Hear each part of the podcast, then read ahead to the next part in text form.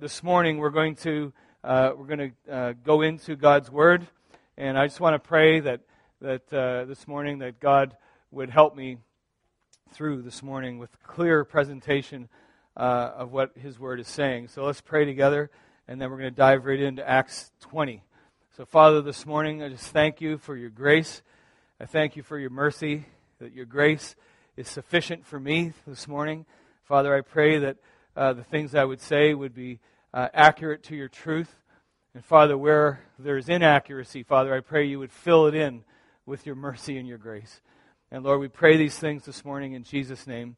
Amen. Amen. Well, um, on the screen, I have a map. I'm going to dive right in. And just to say that uh, from uh, about Acts 17, 18 on to about 21, uh, we're experiencing the life and times of Paul in his third journey, his third missionary journey. And so I just have, because you know I like maps, uh, I have the map. I find uh, when I'm reading, especially at the beginning of chapter, seven, or chapter 20, uh, there's a lot of places named, and he's going from here to there, and within about three or four sentences, it tells you all these places that he went. Uh, it's really good to be able to have a map and say, okay, well, that's where that place is, that's where that place is and uh, you get a real good sense of, of uh, the geography of the area. It can really help you. So I'm not going to really go further than that, but uh, when you're reading Acts, it's always good to have uh, the, the maps next to you. And so in the English Standard Version Study Bible, whether you're reading it online or whether you're reading it hardcover paper, uh, the maps are really excellent, as would be any study Bible. So, uh, to get right to it, um, if you're into titling things, if you're taking notes this morning, we're going to title this The Gospel of God's Grace. And um, we're going to read from Acts 20 from 17. And so we've just finished last week where, um, well, Don was here last, last Sunday, but prior to that, Joe had preached, uh, and uh, was, was, the topic was really deliverance. And uh, from there, from uh, Ephesus, uh, Paul and his group, they were moving on. And uh, there had been quite a row created in Ephesus. And now uh, from Miletus, he sent to Ephesus and called the elders of the church to come to him. And when they came to him, came to him he said to them, Now, this is the only speech of Paul's to Christians in the book of Acts, where he's speaking just to the Christian leaders. And uh, it was really interesting a couple years ago Together on a Mission, the International New Frontiers Conference. Terry spoke on this passage. It was actually a very moving passage, but here's Paul, and uh, he says to them, You yourselves know how I lived among you the whole time from the first day that I set foot in Asia, serving the Lord with all humility and with tears and with trials that happened to me through the plots of the Jews. How I did not shrink from declaring to you anything that was profitable and teaching you in public and from house to house, testifying both to Jews and to Greeks of repentance toward God and of faith in our Lord Jesus Christ. And now, behold, I am going to Jerusalem, constrained by the Spirit, not knowing what will happen to me there, except that the Holy Spirit tes- testifies to me in every city that imprisonment and afflictions await me. Wow. So, Paul, he knows by the Holy Spirit speaking to him that he's going to a place where he knows that imprisonment is coming. I mean, God had spoken to him. You know, that's a pretty powerful statement just in and of itself. But I do not account my life of any value, nor as precious to myself, if only I may finish my course and the ministry that I received from the Lord Jesus to testify to the gospel of the grace of God. And now, behold, I know that none of you among whom I have gone about proclaiming the kingdom will see my face again. It's like you see the emotion in what he's saying and how, how they would have been receiving that, all the leaders that were there. Therefore, I testify to you this day that I am innocent of the blood of all, for I did not shrink from declaring to you the whole counsel of God. And so he's basically saying there, if you're wondering what that statement means, he's, he's saying that I preached without any apology the truth of God and so, all of you and all of those that have heard my word that I spoke, and those that you've preached to, have heard the clear truth of the gospel, so that you're without excuse. Is really what he's saying. I know that after my departure, fierce wolves will come in among you, not sparing the flock. And from among your own selves will arise men speaking twisted things to draw away the disciples after them. Therefore, be alert, remembering that for three years I did not cease night or day to admonish everyone with tears. And now I commend you to, the, to God and to the word of his grace, which is able to build you up and to give you the inheritance among all those who are sanctified. Wow. And I mean, it goes on after that and talks about they were all crying and they were hugging him, and it was quite a scene as he was departing them. And so this morning, I just want to key in on a few, a few verses that focus in on God's grace. And so, number one, Paul's ministry itself as testimony of God's grace. And so, our root scripture here for this is just this one from 24b. If only I may finish my course and the ministry that I received from the Lord Jesus to testify to the gospel of the grace of God. First of all, you've got to understand that the gospel is good news for Paul, for you, and for me. The gospel is good news. The gospel is something that begins with God. The gospel is always initiated by God, the God of salvation. He seeks us. If you're here this morning and you think that you're seeking God, the Bible actually, and you're not a Christian, if you're not a Christian and you think you're seeking God, I have to tell you this morning that you're wrong. The Bible says in the book of Romans that nobody seeks God, that nobody is capable of seeking God. We can't seek God unless God, by His Spirit, draws us to Himself. And sometimes we think that we're the ones that are seeking God, when actually, all along, it's God's Spirit that's enabling us to do so. When I became a Christian, it was God's Spirit that drew me for years, years prior to that. I don't know about you, but I remember when I became a Christian, after Jesus raised me to new life, I all of a sudden could see, going back years, these little benchmarks along the way where, where it was evident that God's Spirit was working in my life. Prior to understanding the gospel, prior to being raised to new life in Christ, I couldn't see it. I couldn't see it because I didn't have eyes to see it. But God's Spirit was working. And you know what, folks? God's Spirit has done the same thing with you if you know Him. And if you don't know Him, today, this morning, is part of that process. If you don't know Him, Jesus is calling you to Himself. If you're here and you're, you're within the sound of my voice and you've been able to experience worship this morning, it's part of your process. It's part of the process of salvation that Jesus is drawing you to himself. See, it's in his plan. It's in his plan to draw you. And it's different for everybody. Everybody's experience of how they come to Jesus is different. Mine is totally, totally different than yours. I grew up not knowing anything about the gospel. I grew up really just bouncing around. I knew that I wasn't happy. But my experience might be different than yours. Perhaps you grew up in a church. Perhaps you grew up in the church and, and you, you heard the gospel message all your life. But there was a point, there was a point somewhere that just because you heard the gospel all the time didn't mean you were a believer. At some point you had to respond to it. At some point it had to quicken in your heart. being around the gospel all the time doesn't make you uh, a Christian any more than being in a, in a garage all the time will make you a car. Doesn't work that way. You don't inherit salvation from your parents. You receive salvation by virtue of the Holy Spirit drawing you to Himself. You see, what he did with Paul is he stopped him short on the road to Damascus. I love the way Matt Chandler talks about it. If you haven't listened to any or watched any of Matt Chandler's messages, I urge you to do so. Great preacher. But he says about Paul that he blew him up on the road to Damascus. He blew him up. I just love that expression. He got hold of Paul. That he arrested, Jesus arrested him on the road to Damascus. And he changed his life. He changed his life. He saved them that day. Perhaps this morning you're on a similar road. Perhaps you're on a road and you know what? You have intention to do something at the other end of that road.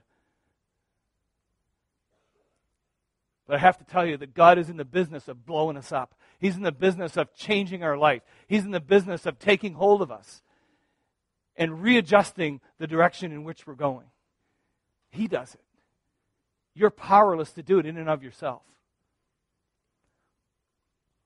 You see, God's grace, we sung about it this morning, is being sufficient for us and so on. But God's grace, like God chose us in Christ before the foundation of the world. You see, it predates you. God has an eternal purpose for you, even before you were born, even before you were thought of. God had a place for you. God loves you that much. Hard to conceive of, isn't it? Hard for me to conceive of, that's for sure. It says in Psalm 139 My frame was not hidden from you when I was being made in secret, in, intricately woven in the depths of the earth. Your eyes saw my unformed substance. In your book were written, every one of them, the days that were formed for me, when as yet there was none of them. Wow.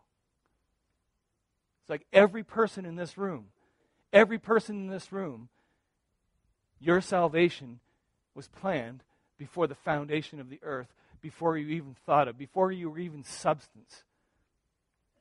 It's an amazing thing. See, it's God's provision. God's grace is a provision for you. He provides that for you. He provides his grace that goes before before us. Before the day you were born. I was born April 5th, 1959. But God's grace was there for me and provided for me before the foundation of the earth. That's how special you are in the sight of God. The same can be said for all of you. Paul's own story is testimony of the grace of God. Paul never forgot about his grace. You can almost you can almost see the you know when Paul's speaking to them, you can almost see the rewind film, you know, like the the, the movie of his life playing backwards. I was reflecting on Paul's life this morning, you know, and all the things that he experienced. All the things that he experienced. I mean, we know what he was before he was a Christian. We know what he did. He persecuted and killed Christians. That was his life's ambition. As a Pharisee Jew, that's what he was up to. And, but we know what he did after Christ redeemed him. We know all the wonderful things that he did. We know all the things that, some of them, that befell him the beatings, the stonings. We know the miraculous things that took place, the corrections that he gave. All of it testimony to the grace of God. Paul always had a sense of wonder when it came to his salvation. Maybe this morning we need to do a reality check. Do we have a sense of wonder about our salvation? Do we really know what it means to have this relationship with Christ? Do we, do we understand the fact that when you walk down the street, that you can communicate with the living God without even saying anything? You can be in close proximity to the Father. Do we have that kind of awareness of our salvation? I remember one day I was feeling quite low. This was a long time ago. I remember walking across the Westmoreland Bridge and, and I was having a very rough time. And as I was walking across the bridge, um, I was just saying, God, I wish you would show me that you love me. Show me, like, could you show me that you love me? I just want to know that you love me. It was like one of those times where it's like, doink. All of a sudden, God, in His grace, spoke to me by His Spirit and He says, Gary, would you just remember the cross? And I'm looking for something, you know, I'm looking for something else. And Jesus takes me, or God takes me right back to the cross. He takes me right back to the grace of God displayed at the cross when Jesus gave himself for me. He says, There, I love you. See? Changes everything. when we appreciate our salvation. We need to be continually amazed at how amazing grace really is. That's why, you know, somebody said, well, how, many, how come you can read a book with 287 pages talking about the same thing over and over again? It's amazing. It's amazing.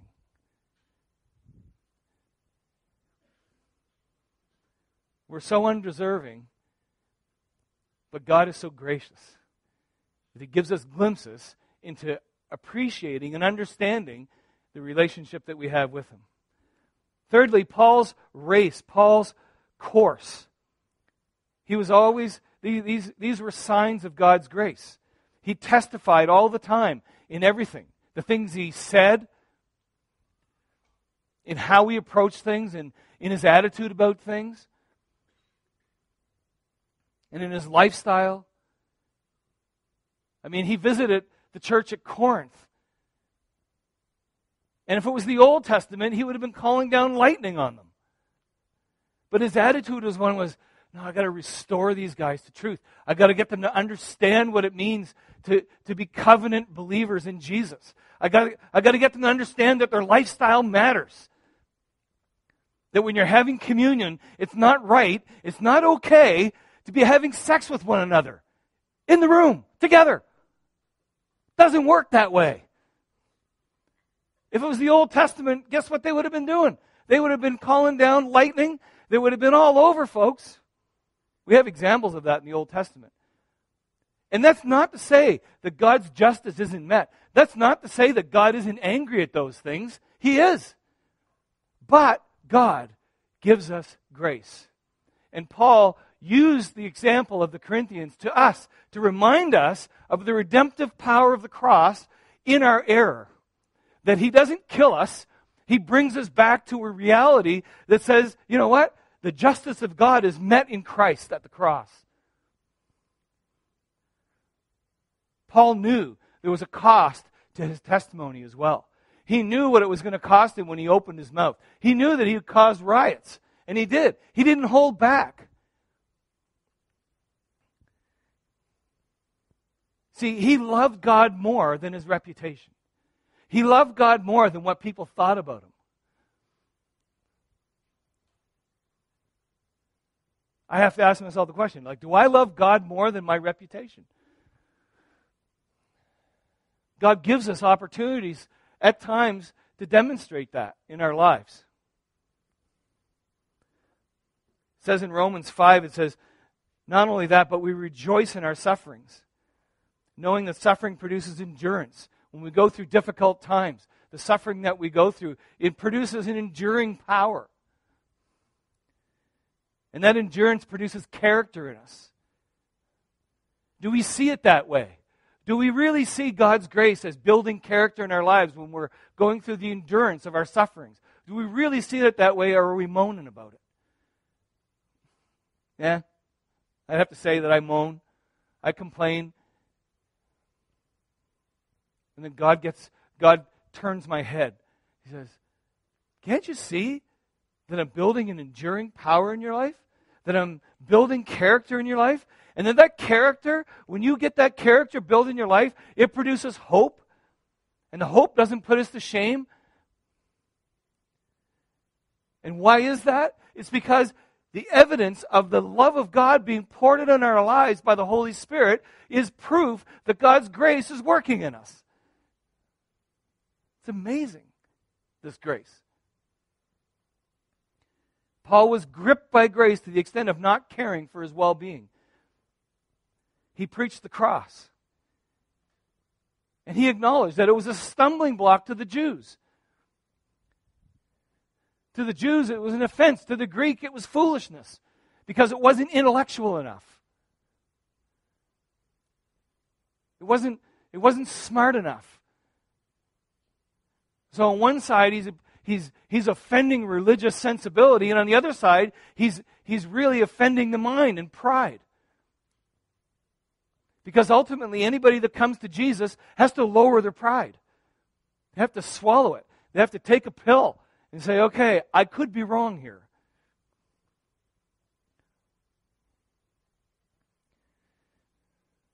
Paul says, And when I came to you, brothers, I did not come proclaiming you the testimony of God with lofty speech. He didn't come with, with lofty speech.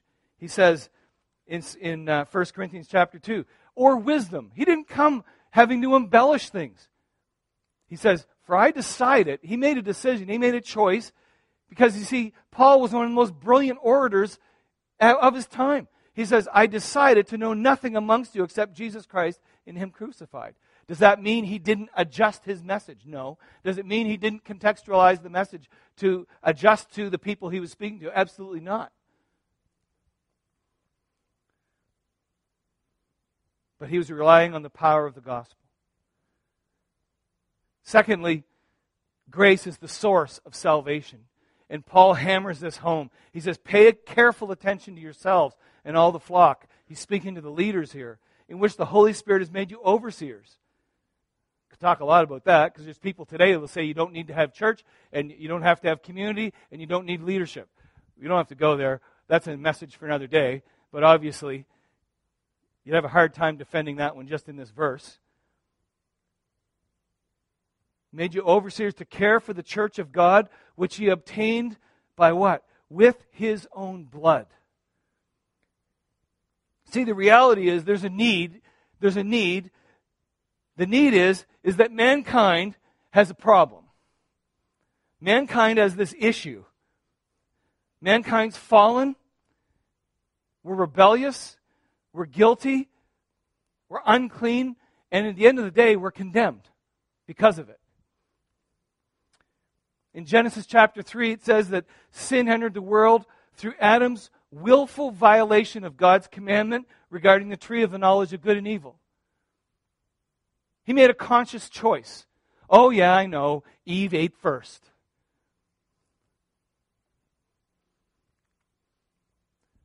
But who did God ask for after the fact? Did he ask for Eve? Who was responsible? Adam stood around like a passive moron and didn't do anything to help Eve out. Who was responsible? Adam was. Adam, where are you? The result? Man was cursed. All of mankind is cursed as a result because of, you see, God's standard of holiness had been broken. It's not a fairy tale, the Garden of Eden. Actually happened. Man's cursed, separated from God because God's a holy God. God has wrath towards sin. He can't stand in the presence of sin. And so man is separated. There's a spiritual death that takes place, there's, a, there's physical death that, that comes about. And on top of that, man and woman is given pain and labor. Man to toil by the sweat of his brow, and woman to experience pain in childbirth, is in the word. They're constant reminders. You see, these things are constant reminders of the fall of man. It's just that our society forgets it. Forget the reminders. I'm not going to, I'm going to generalize, but let's, let's think about this. Men, when men don't work, when men don't have a purpose in their work, men be very frustrated. Men feel empty. They feel I have no purpose.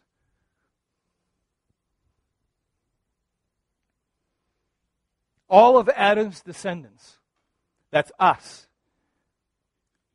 we inherit the consequences of sin. And on top of that, the predisposition to sin personally. All you have to do to, I mean, it doesn't take a rocket scientist to figure it out. If you walk into the bookstore, the biggest section in the bookstore is what? Self help.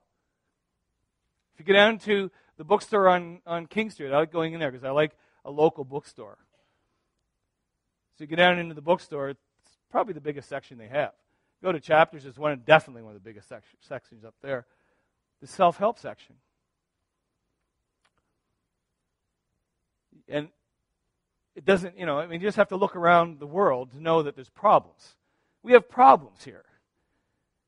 We have cultural problems. we have societal problems, we have global, national problems. And to drill it right down, we have individual problems.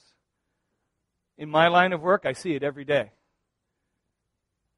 I see it exponentially, actually. It's like we have a problem. That problem is sin. I remember reading in the courts a couple weeks ago, and the account was this really shameful crime this guy did. And he says, the, the guy made a statement on his behalf before he was sentenced. He says, I don't know who that was. That wasn't me. Yeah, it was. That was me too, though. Right? That was me too.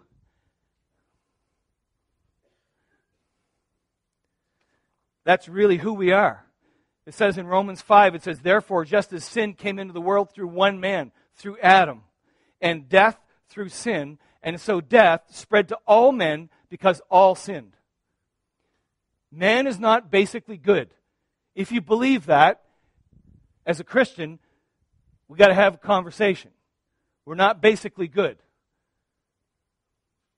We inherit this thing called sin. And it's a pretty dismal situation. A penalty has to be paid for sin. But there's good news. In Ephesians chapter 2, it says this And you were dead in the trespasses and sins in which you once walked, following the course of this world, following the prince of the power of the air, the spirit that's now at work in the sons of disobedience, among whom we all once carried out the desires of the body and the mind, and were by nature children of wrath, it says. But God, being rich in mercy, because of the great love with which He loved us, even when we were dead in our trespasses, He made us alive together with Christ. By grace, you've been saved. We sang about that every song this morning. That we're united with Christ. By grace, we've been saved. See, the answer is Jesus. The answer is Jesus. Perfect, obedient, innocent, pure, anointed. The answer is Jesus. Jesus is the answer to the sin problem.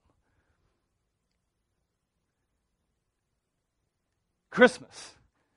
Awesome. You see, some people say, why does Jesus why did Jesus have to be born of a virgin? Why, why was Mary impregnated by the Holy Spirit? Why, why, why did that happen? What's up with that? You see, people sometimes say, how can you put the virgin birth in a closed fisted thing? Like, this is one thing we don't negotiate on. Jesus had to have been born of a virgin, impregnated by the power of the Holy Spirit. Close fisted. As a Christian, that can't be over here.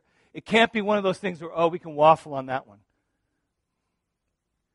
Because, as we've just read, sin came into the world through one man.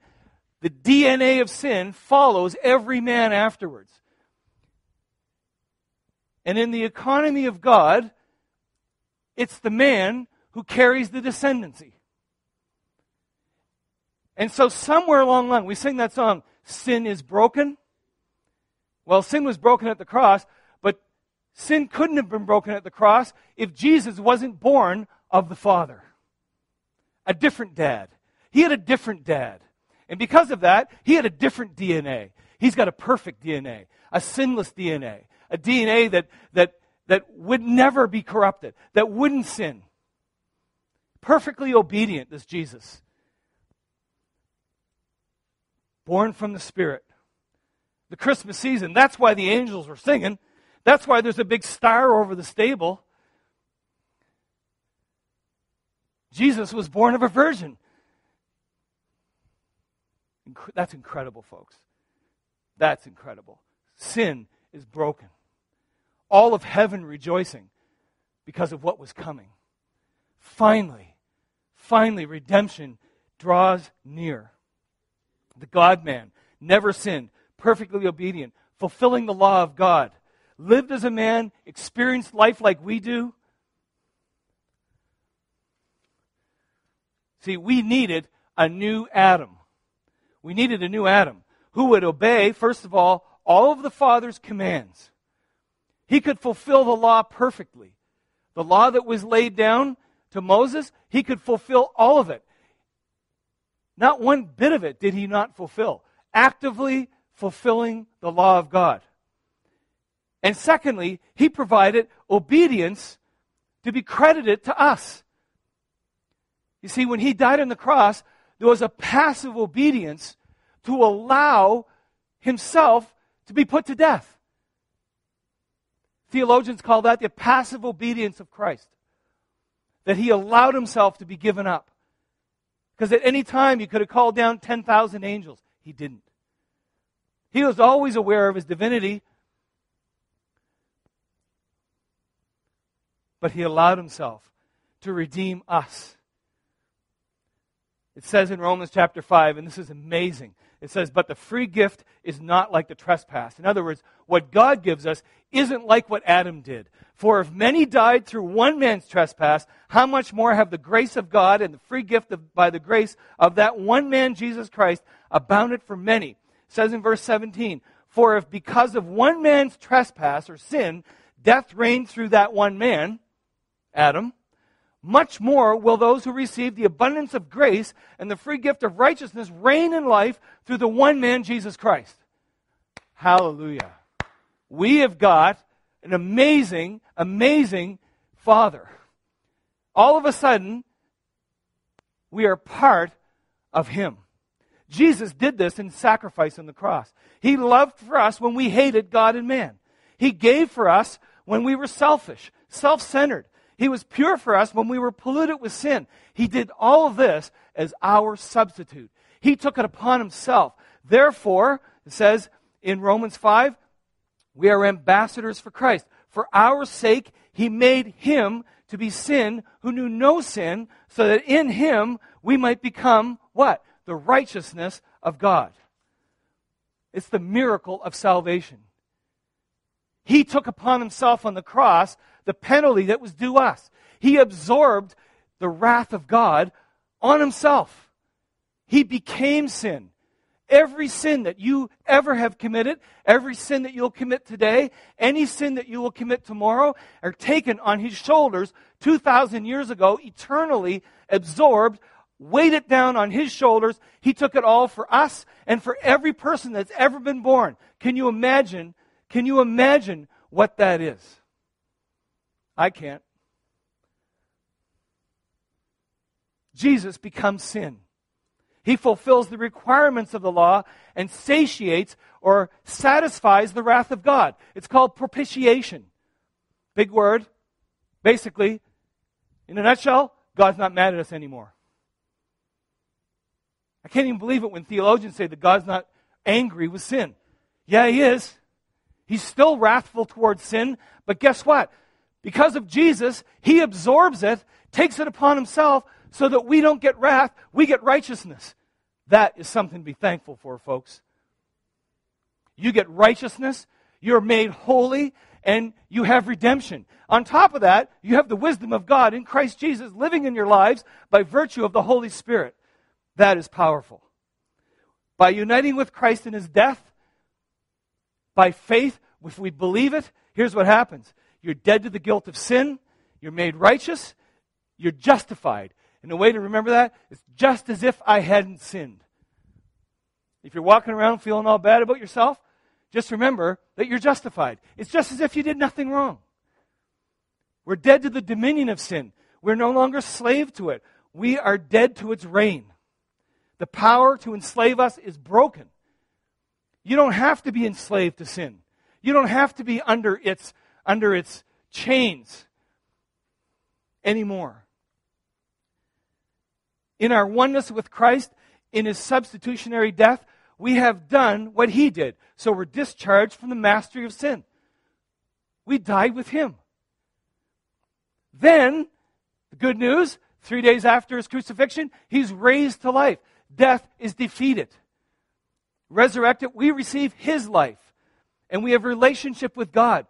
The bottom line is we have a new self. We have a new identity. Our identity is not in what it used to be. Our identity is with Christ. What do we have to do to do that? What is required for us to be in Him? We believe, and that's it. We respond by faith. The response is that we repent and we ask God to give us His life. We lay down our objectives. We lay down our idolatries. We lay down our former identity. Our identity isn't in our stuff anymore. Identity, our identity isn't in our past relationships anymore. Our identity is not in them, how much money we had. Our identity is not in our families. Our identity is not in our sexual identities anymore. Our identity is in Christ. We have a new nature. And yes, we do battle. We do battle with the flesh. But the kingdom of God is now and not yet. We have this new identity that helps us, empowered by the Holy Spirit. We can experience the guarantee of salvation.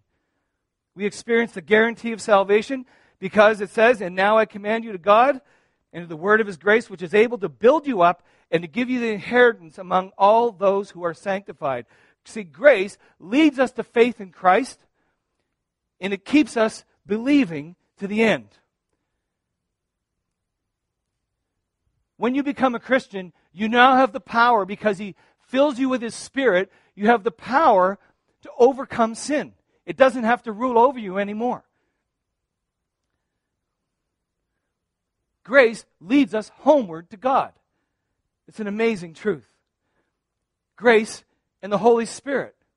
You see, we get a new energy from God to live for Him. We now have grace to say no to sin, whereas before we were powerless to do so because we were dead. You're dead to righteousness. You're dead to the good things you can do. I remember before I was a Christian, I found it so difficult to do the right thing. I couldn't do it. Oh, I could do it once in a while, but it's not really what I wanted to do. But now I live that I might love God. I have a new set of motivations. See, now when I fall into temptation, I can get up. If I've sinned, I can get up and I experience forgiveness for sins. As I said, forgiveness eternally. And they're all taken care of at the cross. And the obvious question is it's a scandal, this grace, I know the obvious question is well, then I can do anything I want. Does that mean I can do everything? I can do whatever I want to? Absolutely not. By no means, Paul says. I mean, he's just like exclamation mark. No. He anticipated that one, right? He anticipated it. If you're truly converted, if you've truly responded to the, the gospel of grace, if God has actually filled your life with His Spirit, then your motivation is going to be to please Him. So if you have to ask that question, I'd have to question as to whether you really know Jesus. Do you get that one? Like, if I if I have to ask the question, oh, then I can do anything I want. Then I have to I have to be educated by being in the Word to understand. No. This is what it means. We live our lives to the glory of God. God puts in us a new set of motivations. See, we remember God's grace. God's grace is for salvation, as we've just heard. It's also for everyday life. And so, in a sense, we end this morning with where we began, with Paul. We're always needing to reflect on the grace that God has given us. We reflect on the substitutionary death of Jesus and the fact that He pours out His Holy Spirit in our hearts that gives us the ability to live for Him together in this community we call the local church. I mean, who would have thunk it? That this bunch, you bunch, would all be together on December the whatever it is, 11th, 2011? Can you imagine? Would there be anything else that could draw us all together but Jesus? We're drawn together by grace, folks. There's such a diversity in this room. Different personality types all over the map, different interests, different careers, different socioeconomic backgrounds, different standings in the world. I mean, it's all here, different cultures. What else but the grace of God could do that? There's clubs all over the world, right? Right across from the school that I'm that I that I'm at, there's the Kinsman Club. And the kins, or kinsmen, or whatever they're called, the kinsmen, they all get together and they're all kind of like one like they, their objective is to do certain things. But and I still think that that one, at least, is still men. And and kind of, you know, there are certain other clubs that, you know, like, there could be, I don't know, there could be a duck hunting club. And everybody hunts ducks. So you're all out shooting ducks. Well, I don't know if you're a person who doesn't like shooting ducks, if you want to be part of that club, right? But God's grace in this is we have everybody. How many people hunt here? Put your hand up, you've hunted. There's a bunch. How many people don't hunt and don't like it? Put your hand up. Be, oh, there you go. Okay, we're all together. So you're going to say, you know what? I'm not coming. I'm not going to be part of this church because there's people here that hunt ducks. No, because the objective for us meeting together isn't the fact that we hunt or not. The fact that we're going to get together is because of Jesus. That, folks, is something worth clapping about. That is amazing. That is amazing. Jesus is the one that pulls us together. We live for Him together in community, played out in the local church. I'm going to ask the people that are going to be serving communion to come. And in, in light of that, we're going to celebrate communion. You have the worship band come. We celebrate Jesus. It should be a celebration because of what he did for us.